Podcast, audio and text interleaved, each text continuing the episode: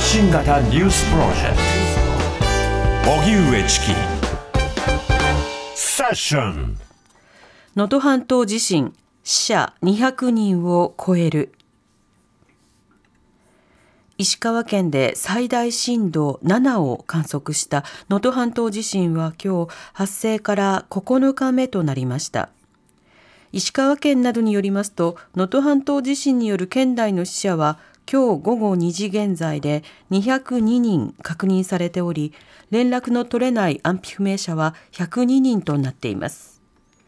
現地の小学校、中学校、高校では新学期を迎えましたが授業が再開できていないところもあり道路の寸断で孤立状態の地区もまだ多くあります。一方岸田総理は自宅の復旧や仮設住宅の準備が整うまでの間の二次避難所を確保し避難できる場所を大幅に増やすよう関係省庁に指示しました。政府は激甚災害の指定を今週中にも閣議決定しますが雇用保険法や雇用調整助成金についても特例で適用できないか検討しているということです。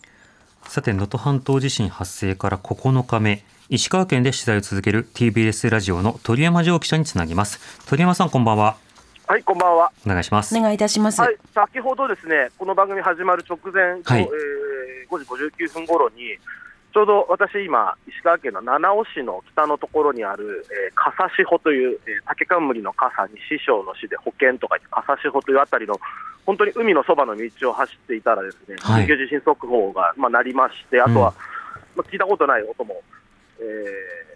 外のサイレンで流れたので、慌ててちょっと内陸部に今逃げてきたところです。うんはいあの海面上昇の可能性はあるけれども、まあ、津波の危険はないと先ほどあの伝えられましたけれども、そうですねただあの非常にこう現地でもあの大きくサイレンなどもなったわけですか。はい、なりますね。ものすごい大きな音が、えー鳴りました。はい。はい。で、えーと、そうだ、今日の話の前にすみません、私、昨日の報告の中で、えーと、七尾の、えー中島小学校の、えー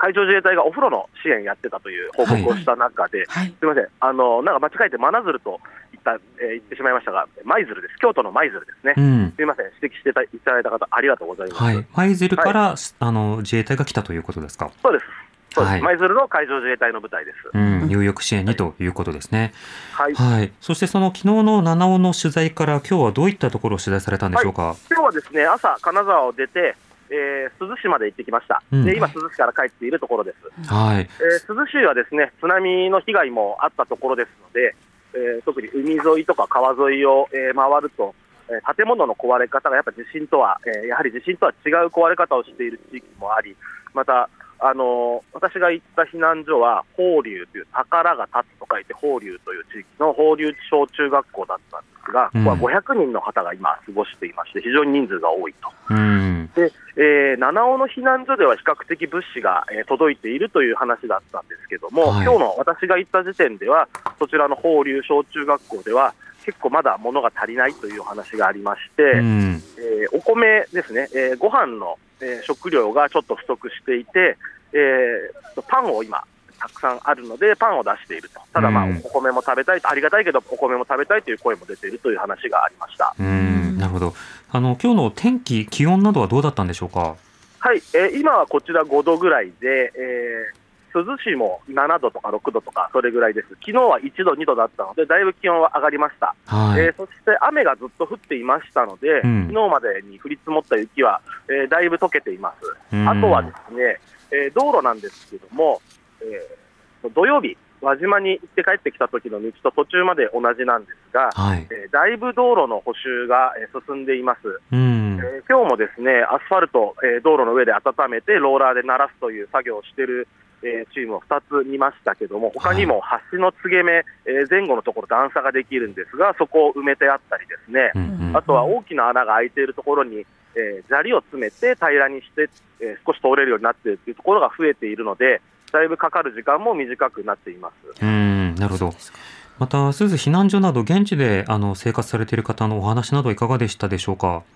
そうですね、えー珠洲市の、えーそちらの放流小学校にいる方の話では、やはりここ、えー珠洲市では電気が今日復旧したんですね、まだ全部ではなくて、えー電力会社の、あのこうリフトがあって、えー電線を直したりする車もたくさん来たんですけども、うん。曲がった電柱とか切れた電線がたくさんあった中を、えー一箇所一箇所ずつ、えー電気を直していました。で、えー今日町内放送っていうんですかね、はい。災害無線で、えー電気が復旧しましたっていう大きな声で流れていたんですが、ただ、あの急に電気が火災の危険もありますので、うんうん。可能な方はブレーカーを下ろしえー落としてくださいと呼びかけていたんですね。ただ、うん。避難所の人に聞くと、なかなか今、家帰って、中入ってブレーカーをやるっていうのは怖くていけないよねというような話もありました。うんうん、通電火災についての呼びかけもされてたんですね。そうですね、あとは警察官がですね、えー昨日一昨日か、えー鹿町の、えー、都議という小学校の避難所では、えーあ失礼しました、これは昨日のな、えー七尾の中島小学校ですね、はい。えー大阪の警察官がですね来て、えー保険金詐欺に注意しましょうということを、えー住んでいる人に呼びかけていましたね。うん、なるほど。あの、そうした警察、消防、まあ、全国からね、その応援などに入っていますけれども、あの、はい。たびたびそういった支援の様子というのは見かけますか？えーかなり見かけます、うん。えーえー各地域から本当に、えーいろんな、えーナンバープレートをつけた救急車や消防車、他災害の車なども来ていますし、まあ、うん物を運ぶ車もたくさん来ています、あと珠洲市の市役所では、ですね国土交通省のジャンパーを着た男性がいたんで、はい。えー道、えー直すのお疲れ様ですねみたいな話をしてたんですがしてたら、その人は私は道じゃなくて、物流の方のマネジメントをする担当なんですということで。うんうんえー省庁の取り扱う分野がいろいろえー広いんですが、各部署の方が来ていますね。うん、なるほど。で、街の中走ったり、えーと山えー街と街の間の山の中を走っていると、急に開けたこうパーキングのエリアなんかありますけども、はいあそこで自衛隊がちょっと野営地を張っていたりですね、うん。えー同じ業者の方たちがえー車まとめて、そこでちょっと一晩、二晩過ごしたりしてるっていう様子を見ることができます。うん、なるほど。これ、七尾と鈴の状況の違いというのは他にはいかがでしょうか？そうですね、七尾と鈴、やはり、えー七尾は5万人規模の、えー市でかなり大きな町なんですね、はいあとは金沢からも70キロぐらいで、比較的、えー行き来ができる場所ですので、物があったり、人の流れがあったりというのはあるんですが、やはりそこから、えーさらに倍以上離れているのがす珠洲市です。うん。そして珠洲市は1万2000人の人口なんですけども、住んでいるところがかなり点在しているところもあるので、うん。全体の、まだ、えーまだ、いえー救助が続いているところもありますし、捜索が続いているところもあります。うんえーなので、えーし市街地がある、えー市区町村と、やはり、えた違いがありますね。あとはやはり、同じ自治体でも地域ごとですとか、避難所ごと、各家庭ごとに課題が違いますので、あのそういった、えーボトムアップの情報というのも必要だなと感じています。なるほど。またあの取材に入りながらあの現地にねそのラジオも持っていかれたということですけれども、その配布の状況であるとかその実際のあの使われ方などはいかがですか？そうですね、昨日、えー昨日七尾市の山王小学校に持って行った時は、やはりあのいっぱいみんな、えー食料ですとか水とかを運んでる中で渡して、えーもちろん温かい感謝の言葉をいただいて、えー相手に渡してで、しばらくちょっと他の人に話を聞いたりして、えーいろんなものが置いてある机を見ると、私たちが、えー私が持ってきたラジオも置いてあって、うん。最初、えー持ってきた数より半分ぐらいになってたので、はい。あ持ってったんだなということで、えー私はあの良かったなと思いました。あとは、うん。えーこちら、珠洲市では、その小放流小中学校の受付の方に渡してですね、はいや。はり情報が本当に少なくて、携帯電話もうまくつながらないので、ラジオ、そこですと、AM も聞けるんですが、FM の、えー MRO がすごく綺麗に入るので、はい。これで助かりますねという話を、えーしていただきました。うん、なるほど。またあの昨日雪などの影響もあって、あの様々な支援が例えばあの延期になったりであるとか、あの様々な変化もあったかと思いますが、そちらいかがでしょうか？そうですね、あの小学校の話、先ほどありましたが、えー地域によってまだ、えー始業式の見通しが立っていない地域もあります。うん。珠洲などはまさにそうですね、輪島もそうです。